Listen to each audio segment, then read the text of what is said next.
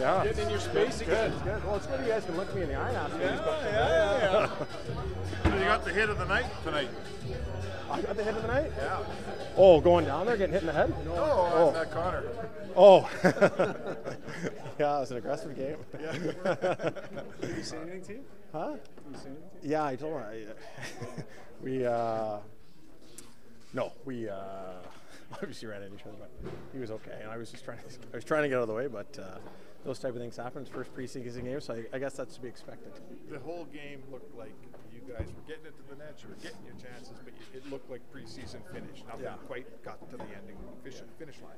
Yeah, I, I was joking around. I said that's probably a good sign. You know, you want to save a couple for the regular season. So um, as long as you're getting your chances and playing in the ozone, I thought we did a good job of that night. We probably had our line alone probably six or seven great A's. And nothing really went in, but uh, you know we keep playing like that uh, after one preseason game. I think we'll be fine. What do you think of uh, Darnell kind of stepping in there not once but twice there? I mean, it's just preseason. Yeah, uh, I, I mean, the first time was, was awesome. Uh, really appreciate that. The second time I was a little surprised because I was ready to go.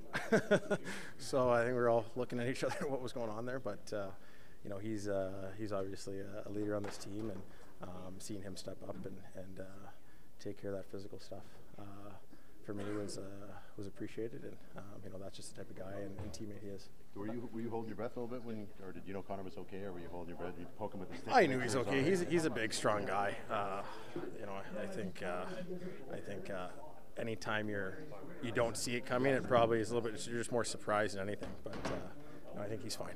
Vander, uh, last year the message was constant on Kailer Yamamoto. The top guys want to play with him. What makes him? Who said that? what makes him a, a, a teammate and a line mate that you will covet so much? Yeah, you know, uh, I, I think the, uh, the the first goal kind of just speaks to uh, you know the type of player he is. He's a smaller guy, but he absorbs a hit, hangs onto the puck, uh, takes a big hit to make a really good play. Um, you know, he's small in stature, but he's uh, he's big in heart, and um, you know he had a really good performance uh, tonight. Hi, it's Shauna, and I might be a bad parent because my kids think french fries are vegetables. Hey, it's Ryan, and I might be a bad parent because I went out for wings when my wife was in the hospital after giving birth. Johnny here. I might be a bad parent because in my house, the tooth fairy gives pocket change. But we're not alone. Len emailed us and said his six year old daughter's Tarzan moment going from love seat to La-Z-Boy by curtains made him more proud than any dance recital. And Andy left his two year old at the rink. All right, guys, I'm sure we're not alone. Like Andy's kid. For stories and confessions like this, make sure you check out our podcast. It's called Bad Parents, and it's available wherever you get your podcasts. I left a glove at the rink.